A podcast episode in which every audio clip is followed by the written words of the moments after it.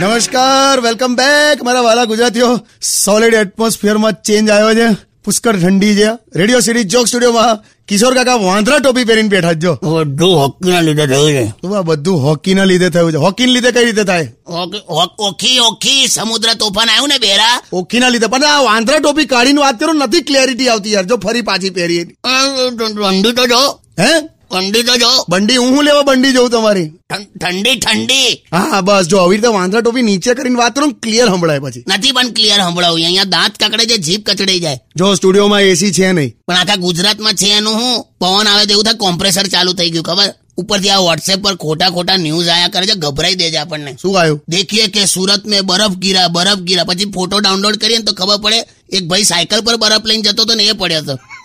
મને પણ આવ્યો હતો આ મેસેજ ઓહો બાપા હમ. જો પાછા આડાવડા વાત કરો યાર આ પાછી પાછી વાંદરા ટોપી પહેરી જો નથી સંભળાતું પછી યાર વાંગડી ત્રીજી ગઈ છે હું વાંગડી ત્રીજી ગઈ છે બંગડી ત્રીજી ગઈ છે એટલે આ આ શું બંગડી ત્રી- એટલે પહેલી ગઈ બીજી ગઈ ને પછી બંગડી ત્રીજી ગઈ એમ કઈ ગઈ બંગડી કચડા ગધેડા આવ્યું ક્લિયર આવ્યું જો તો પેલું બંગડી ત્રીજી ગઈ છે એ ના ખબર પડી ઓય, વાંગડી ત્રીજી ગઈ છે નહીં આંગળી ત્રીજી ગઈ છે એમ કહું છું પેલા તારા કાનમાં છે ને પેલા બામ લગાડ એટલે કે ખુલે લા યાર પણ આ વાંદરા ટોપી પહેરે છે ને નથી ખબર પડતી યાર એ તો આ દસમી તારીખે સવારે અગિયાર વાગે આ રવિવારે હું જે ફેસબુક લાઈવ કરીશ ને ત્યારે આ બધું હું કહેવાનો છું તું જોજે હમણાં સોંગ વગાડ